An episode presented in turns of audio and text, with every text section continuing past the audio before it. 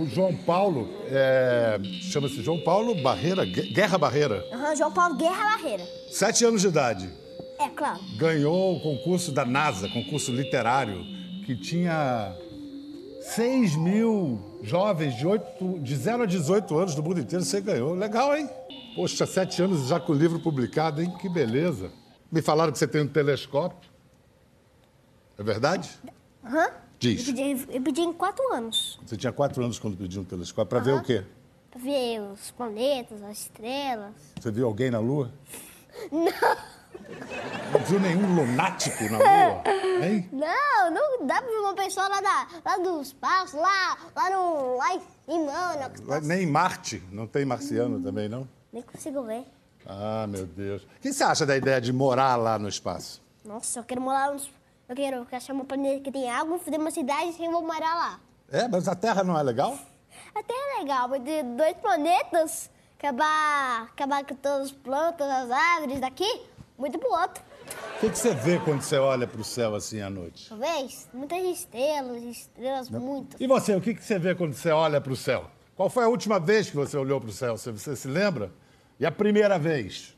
Bom, vendo as estrelas, você faz. Você, você faz pedidos para as estrelas ou perguntas sobre as estrelas? É. Hum. Pensa lá na plateia, daqui Nossa. a pouco você me, me responde. Do jeito que ele é espoleta, ele vai pro, pro céu sozinho, sem foguete.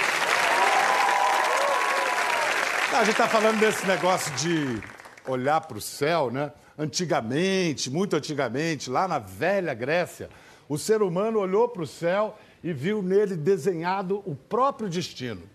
Foi a observação das estrelas que fundou o nosso calendário, o antes e o depois, as nossas estações, a hora de plantar e a de colher, nossas viagens, quando ir, como voltar.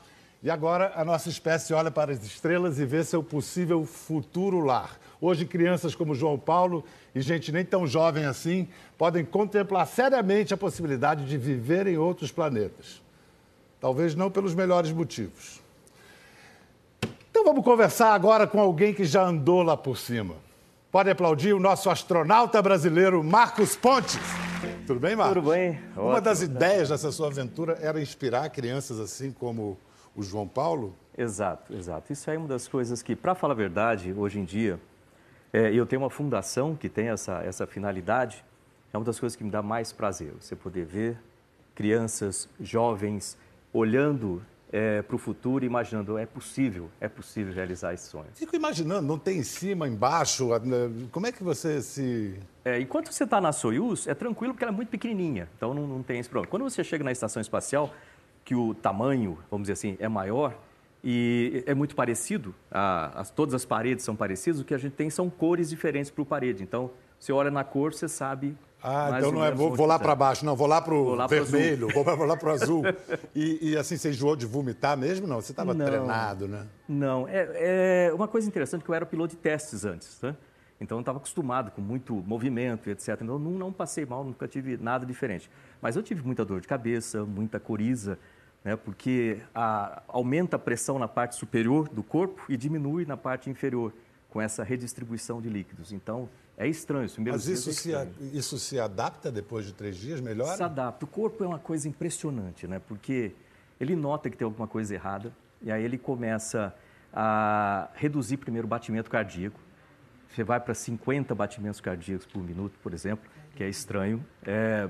Depois você começa, ele vê que não funcionou, você começa a urinar muito.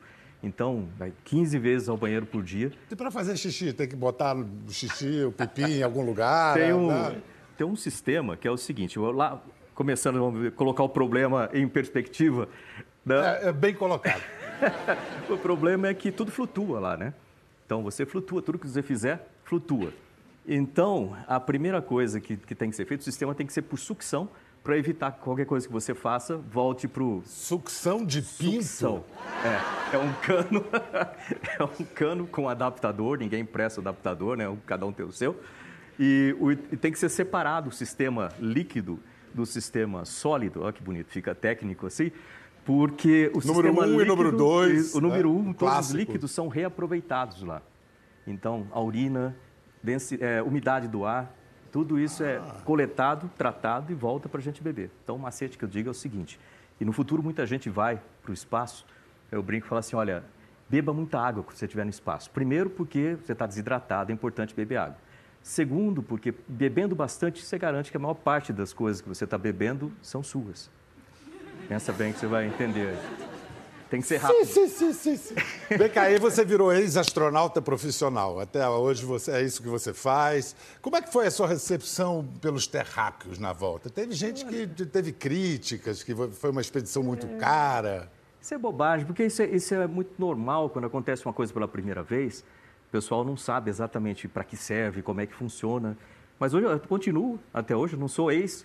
O ex você pode tirar, eu continuo como astronauta profissional né, continua a representar o Brasil. Eu moro em Houston, na verdade, né, venho para o Brasil com uhum, frequência. Uhum.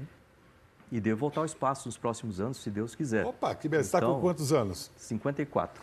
Você, isso, qualquer um pode voar com qualquer idade. Não, tudo bem, você é um cara uhum. preparado e tudo, mas um, um sujeito Olha, que nem é... eu, assim, ex-atleta e tal. Pode, pode, da seguinte forma. É, hoje em dia, a gente tem uma. Tem os astronautas profissionais, vamos dizer que é a minha categoria, tem todo. A gente opera a espaçonave, faz a manutenção da espaçonave, etc. Tem todo um conhecimento por trás. Imagina que nem o piloto e o comissário dos aviões. E aí você tem o passageiro. Né? E vai começando essa. A partir dos próximos anos, deve muita gente ao espaço. Aliás, eu, eu vi por aqui hoje já a gente tem o primeiro turista espacial do Brasil, estava aqui hoje também. Olha, deve ter aqui. vários candidatos, então, porque a gente está com uma plateia de tá apaixonados ali, pelo assunto. Está ali, o Marcos Palhares lá. Ah! É. Oi, Marcos. Você é candidato a turista ou é turista mesmo? Já está certo. Tá Já certo. Tá certo. Então, isso vai ser uma categoria nova e tem muita gente nessa, nessa lista. E aí as exigências são muito menos, né? Você não precisa conhecer o sistema, você não precisa fazer manutenção, operar os sistemas. Só precisa aguentar um tranco na hora da decolagem. Qual é o tranco, a aceleração e em quanto tempo? Você vai de zero de velocidade até 25 mil quilômetros por hora em nove minutos, um pouco menos de nove minutos. Isso significa. Depois falam das marginais de São Paulo, né? Isso significa de zero até 200 quilômetros de altitude também. E significa aproximadamente sete vezes, sete vezes a aceleração sete da gravidade. A força da gravidade. Ai, lá no Estou desmaiando aqui só de pensar. É o seguinte, vamos incluir aqui no papo um terráqueo que eu acho que se seria voluntário a uma viagem dessas. É um cara que vive na Terra, mas com a cabeça nas estrelas. Salvador Nogueira, mais conhecido como o Mensageiro Sideral. Salvador é conhecido como Mensageiro é, Sideral porque ele domina a área de astronomia, é um apaixonado e compartilha os seus conhecimentos, suas descobertas no blog Mensageiro Sideral. Seu encantamento pelo espaço cósmico também vem de infância, que nem o João, que nem. Vem. Em geral, a, as narrativas são essas. Vem, exato. Eu acho, eu acho que a coisa bonita do espaço é isso, é que parece que tem um chamamento. E que quando a gente é criança, todo mundo sente em algum momento. Eu, eu costumo brincar, para quem faz divulgação de ciência, que tem dois assuntos para você fisgar a criança. Um é o espaço sideral e o outro é dinossauro. Se você quer fisgar ela para a ciência, esses são os assuntos. E tem esse chamamento, que eu acho que é muito bonito, que é aquela coisa do espaço, de onde nós viemos, na verdade, né? Os átomos do nosso corpo foram forjados nas estrelas, então de certa maneira eles querem voltar para onde para onde a origem deles. E isso se manifesta dessa maneira com a gente, que é muito louco. E aí a gente vai ficando adulto, vai ficando careta, e a maior parte das pessoas esquece isso, mas algumas ainda guardam. E, a, e assim, a minha a minha grande alegria de trabalhar com isso é tentar transmitir um pouco dessa, dessa, dessa paixão infantil mesmo. quando pela... você olha lá para o céu, você volta aos seus gloriosos seis anos de idade ou coisa parecida. Exato, sem falar que existe um resgate histórico também. Quando você aponta a luneta para Júpiter e vê as luas de Júpiter, e você se lembra do Galileu fazendo a descoberta das luas de Júpiter e vendo aquele movimento, descobrindo que nem tudo com certeza girava em torno da Terra, porque Ali tinham quatro estrelinhas girando ao redor de Júpiter. E aí muda toda a nossa cabeça, muda a forma de encarar o mundo, né? Além, da, além do que é uma viagem ah, no tempo, porque você pode estar olhando uma estrela que já não existe mais, que já desapareceu. Você tá... Não, Biel, se você imaginar o céu, para cada estrela que você vê, você está vendo uma época diferente. Porque elas estão a distâncias diferentes e como a luz tem uma velocidade finita, ela leva um certo tempo para ir de lá para cá. E como as distâncias são muito variáveis, se você olhar para a galáxia de Andrômeda, você está vendo um milhão de anos atrás. Se você olhar para a estrela mais próxima, você está vendo quatro anos atrás. E assim por diante. Cada pontinho no Aquela, céu. aquela estrela ali nasceu o mensageiro sideral. ah, o Marcos Pontes, o avô do Marcos Pontes, aquela. É muito legal, né? É uma, é uma viagem, literalmente, sem sair da Terra, né? Só de olhar para Agora, cabeça de astronauta é um negócio meio particular. Tem essa uma jornalista, Mary Roach, jornalista americana, que estuda a cabeça dessas pessoas que entram nessas latas de sardinha e são arremessadas ao cosmos. E ela diz o seguinte: a exploração espacial é, em certo sentido, uma exploração do que significa ser humano. Até que ponto uma pessoa pode abrir mão da normalidade? Durante quanto tempo e o que isso lhe causa? Não, Quais claro. as suas respostas a essas perguntas? Bom, eu, eu acho assim, acho que o Marcos eh, pode falar por experiência própria, né? Eu, eu era um, um astronauta ali eh, brotando quando eu era criança e meu pai falava, não, meu filho, mas veja, astro... seja astrônomo, é mais seguro. Esse negócio de astronauta é muito perigoso. E eu acho que um dos aspectos do, dos astronautas é isso, é que eles enxergam tamanho valor no que eles estão fazendo, e aí quero ouvir o depoimento do Marcos, é, é, o tamanho valor que eles têm um, um certo desapreço pelo risco pessoal. Não que eles não se preocupem com o risco pessoal, claro que se preocupam, mas assim, eles acham que o risco vale a pena. E eles colocam a vida em risco justamente para empurrar a fronteira do ser humano. E depois de viver uma experiência dessa, você se transforma, Marcos? Você acha que você é uma outra pessoa depois de ter visto a Terra daquele ponto de vista que a gente viu ali, que você mostrou? Transforma. Transforma a maneira como você pensa a respeito da, da nossa participação em cima desse, desse planeta. Você vê que hoje em dia, além de astronauta, é, eu trabalho com a ONU também, sou embaixador da ONU para desenvolvimento industrial. Então, eu vou em lugares que você não imagina que as pessoas conseguem sobreviver lá né? e a gente tenta ajudar a mudar essa realidade. E essa ligação com as pessoas, ela começou ali do espaço no momento que você percebe o quão pequenininho que a gente é. Porque, contrário daquilo que você pode imaginar, pô, eu chego aqui do espaço e falo, pô, eu sou astronauta, eu Aí é que aqui. vê o tamanho da insignificância. E aí é a diferença, você chega e fala assim, é. pô, eu sou insignificante, pequenininho. Mas tem um ponto interessante com relação a isso, que é o seguinte, embora a gente seja insignificante, se você pensar nessa Terra toda, nossa, nossa bonita espaçonave, né, de 7 bilhões de tripulantes, e comparar com o restante do universo, como Carl Sagan diria, né, um pequeno ponto pálido lá, azul, é, é nada com relação ao universo. Mas se essa Terra desaparecer de uma hora para outra, você concorda comigo que o universo antes com a Terra é diferente do universo depois sem a Terra? Sem graça nenhuma. Você concorda Qual que se, graça, é, você concorda terra. que se um de nós desaparecer, embora insignificante, o universo com a pessoa é diferente do universo sem a pessoa? E que isso quer dizer é que a gente é parte de tudo isso.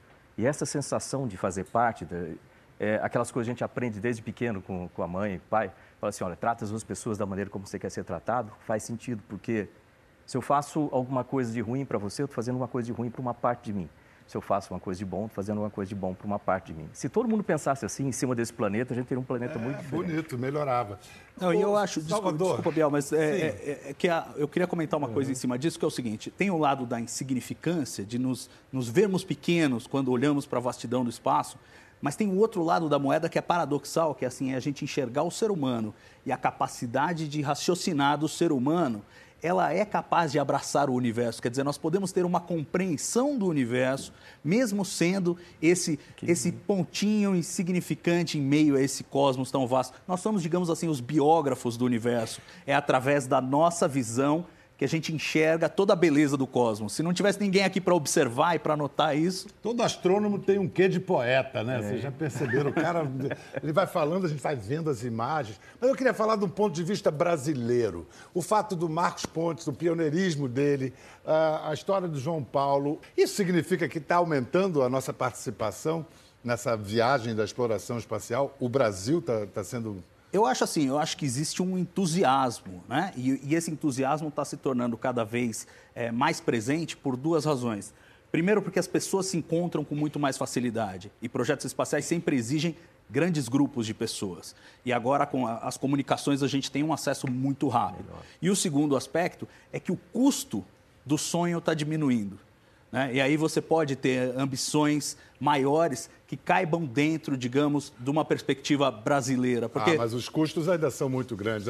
Olha só, o orçamento anual é, da Agência Espacial Brasileira é de 300 milhões de reais. Isso, ao redor disso. Da NASA, só para efeitos de humilhação, quer dizer, de comparação, 60 bilhões de reais. Agora, vamos lá, que a gente não se compare com os Estados Unidos, a gente compare com outro, com o BRIC, com a Índia. A Índia, a Índia bota 3 bilhões de reais. Exato. Com os nossos trezentinhos milhões, o que, que dá para conquistar? Quantos planetas dá para conquistar com esse então, DIN? É basicamente o que a gente vê por aí, quase nada. Né? Quer dizer, infelizmente, a gente tem que dizer que as é. realizações do Programa Espacial Brasileiro, historicamente, são muito pequenas, a despeito de termos começado muito cedo.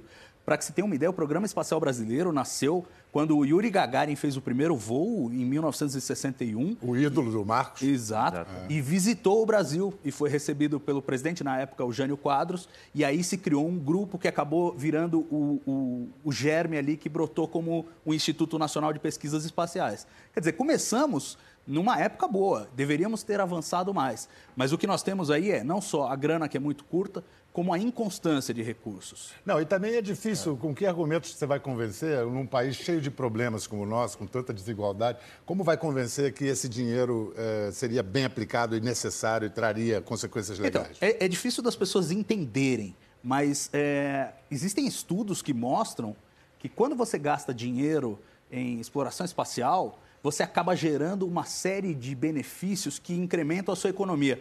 Então, talvez o Marcos ah, possa. Uh, vai, vai lá, Marcos. Aquelas uh, coisas, quando você está procurando uma coisa, encontra Exato. várias outras. Né? A, a NASA, bom, nos Estados Unidos o pessoal não investe à toa país capitalista, a gente só coloca recurso onde realmente você vai ter um retorno de É muito cobrada, a NASA adequado. também é muito é. cobrada. E o cálculo é mais ou menos o seguinte, para cada dólar investido, você tem 5 dólares de retorno para a sociedade. Retorno como? As pesquisas que são feitas, elas ajudam na novas, novos medicamentos, novos protocolos de tratamento, novos materiais.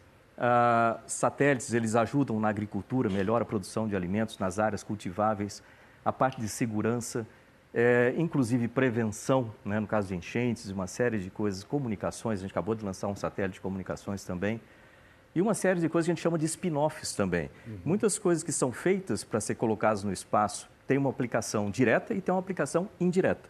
Então, essas coisas também têm um efeito gigantesco na indústria, na produção de, de empregos. Acaba assim chegando a vida, né? o dia a dia das pessoas. Não, e, a, quero... e, a, e a, ah. história mostra que é, as maiores revoluções nascem justamente daquelas coisas que, em princípio, a gente diria não servem para nada. Então, imagine você que a, a World Wide Web, ou seja, a, o protocolo de comunicação pela internet, que hoje domina o mundo, foi criado porque uns, uns, uns, cientistas queriam trocar informações de um acelerador de partículas.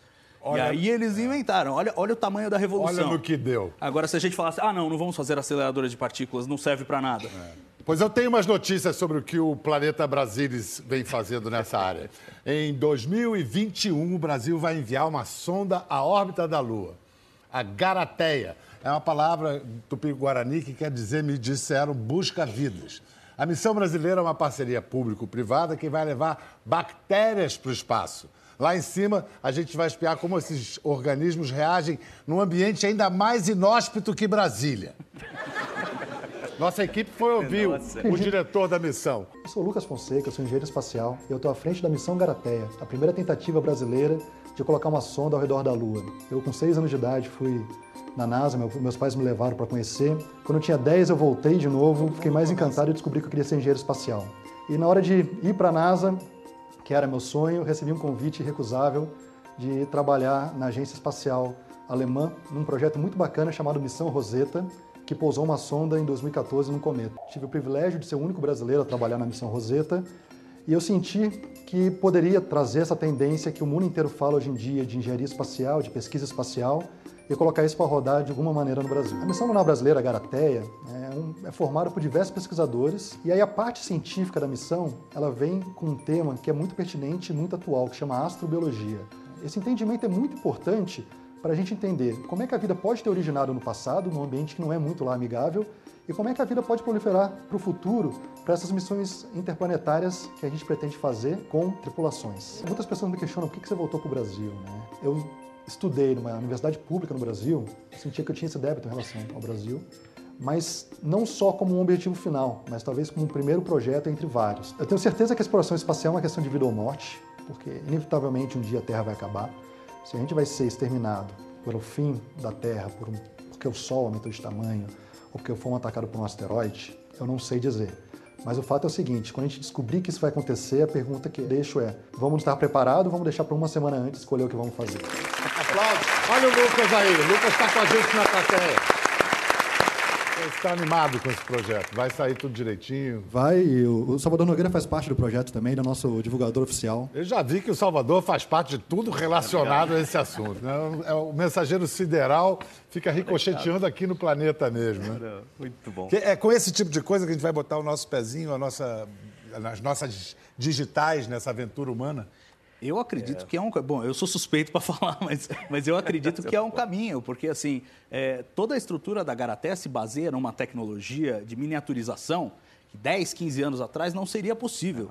Então, quer dizer, nós, nós estamos é, atirando o nosso atraso, pegando carona nessa, nessa, é, nessa era de grande inovação e de redução de custos. Marcos, e Marte? Qual é a Marte. importância de colonizar Marte? É, eu acredito que, é, da mesma forma, quando alguém veio para cá, para as Américas, para conhecer o que teria por aqui, né? E é necessário você conhecer para expandir não só o conhecimento humano, mas também para expandir as nossas possibilidades. É uma possibilidade para o futuro. É, eu gostaria de ir para lá, dicas de passagem. Né?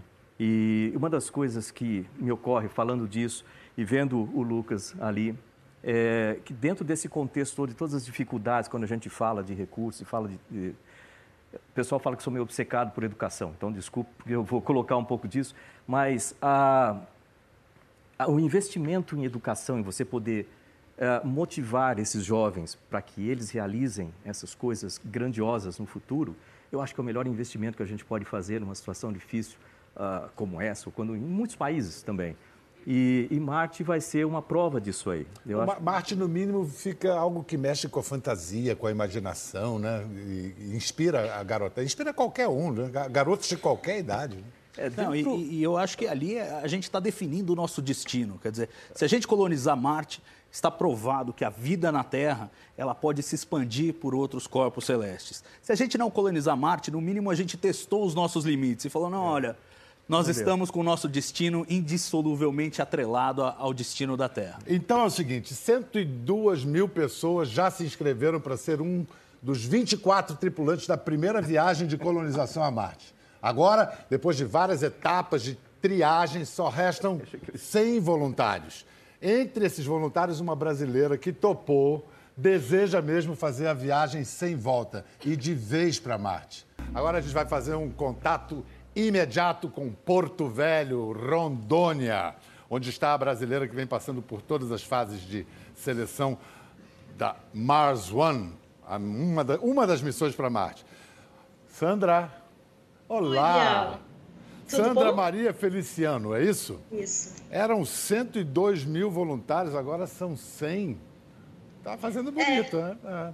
Você já está falando marciano fluentemente?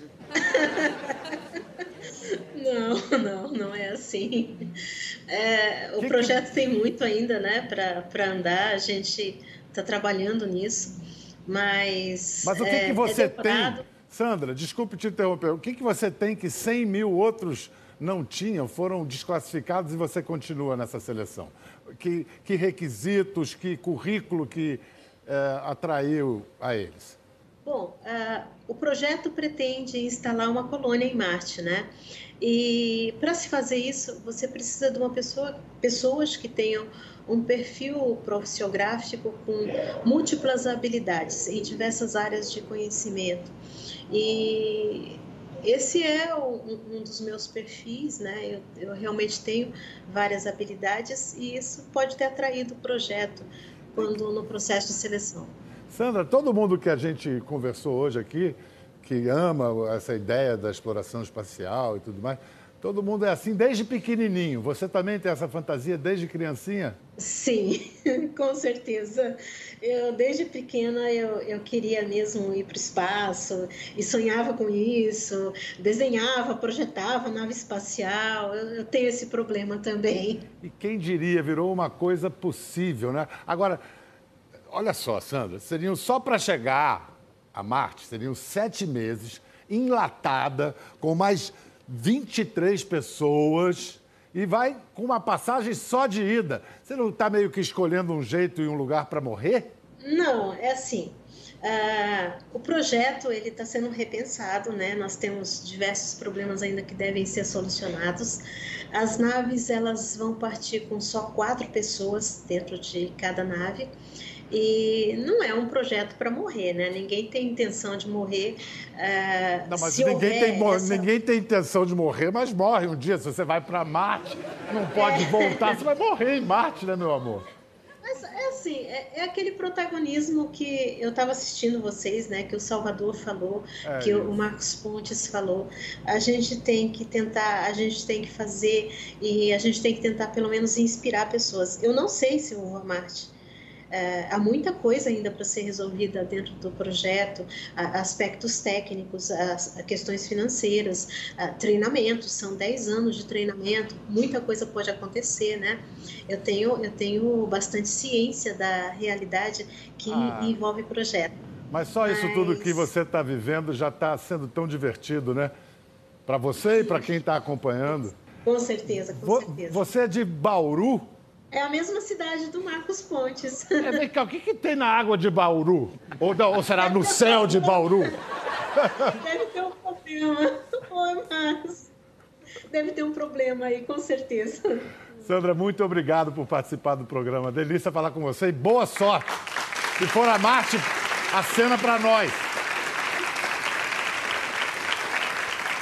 Legal, é isso, né? É, é, uma coisa muito mais de inspirar os outros, dar o exemplo de, de, de, de, espírito aventureiro, né? Pois é, eu descobri o que eu fiz errado, eu não nasci em Bauru. Não nasci em Bauru, eu tinha que morar lá, pelo menos tomar água lá. Né?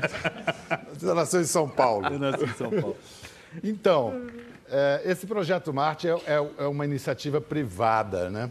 Privada. Tem esse, tem um outro do Elon Musk.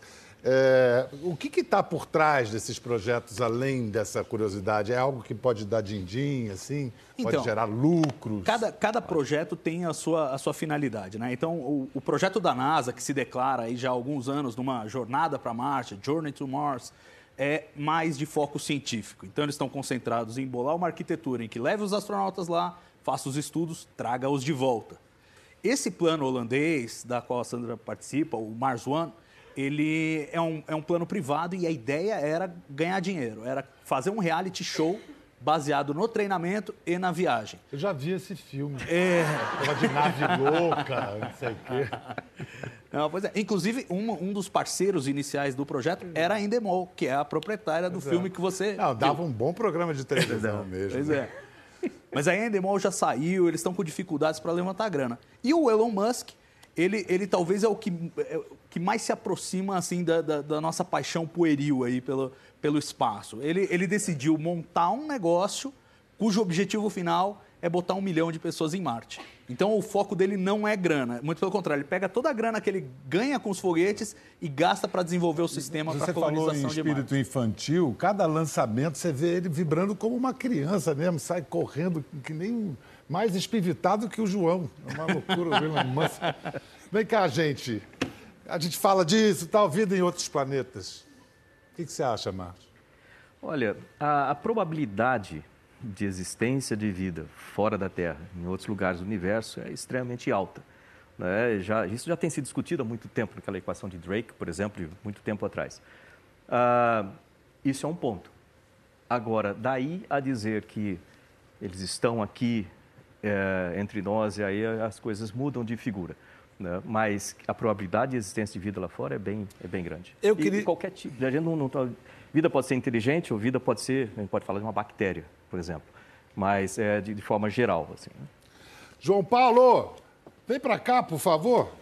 Vem, vem, amor, vem, vem. Esse pessoal de televisão é muito confuso. Muito confuso. Muito confuso. Dá o microfone. Botaram o microfone aqui em você, te deram o microfone, daqui a pouco a gente tá. Olha só. É, Esse negócio de colonizar outros planetas, acho legal, mas às vezes acho que eu tenho que dar esse pitaco. Às vezes é pelos motivos errados. É porque a gente está destruindo esse, a gente vai ser obrigado a ir para outros planetas. Ah. Não, não, eu mas- gostaria de ir por vontade própria, não fugindo, né? Não, não, não, Biel, mas, mas isso aí, até o próprio Elon Musk, ele diz isso. Ele fala, olha, não estamos fazendo para fugir da Terra. A Terra sempre foi e sempre será o nosso melhor lar. E por mais que a gente esteja estragando a Terra hoje, ela ainda é muito, mas muito, mas muito melhor do que Marte ou do que qualquer outro lugar. Eu acho que, na verdade, o que a gente está fazendo quando a gente quer colonizar outros planetas não é abdicar da Terra, mas é testar os nossos limites. João, lê para mim. Esse é, é o final do seu livro. Lê essa última frase do seu livro aqui, por favor. Essa daqui. Em inglês ou em português? Português, português. Porque o livro é bilíngue. Bilingue, claro, é bilingue. É, agora, vamos lá. O planeta Terra é o melhor planeta de todos, por isso sempre devemos cuidar e proteger do nosso planeta Terra.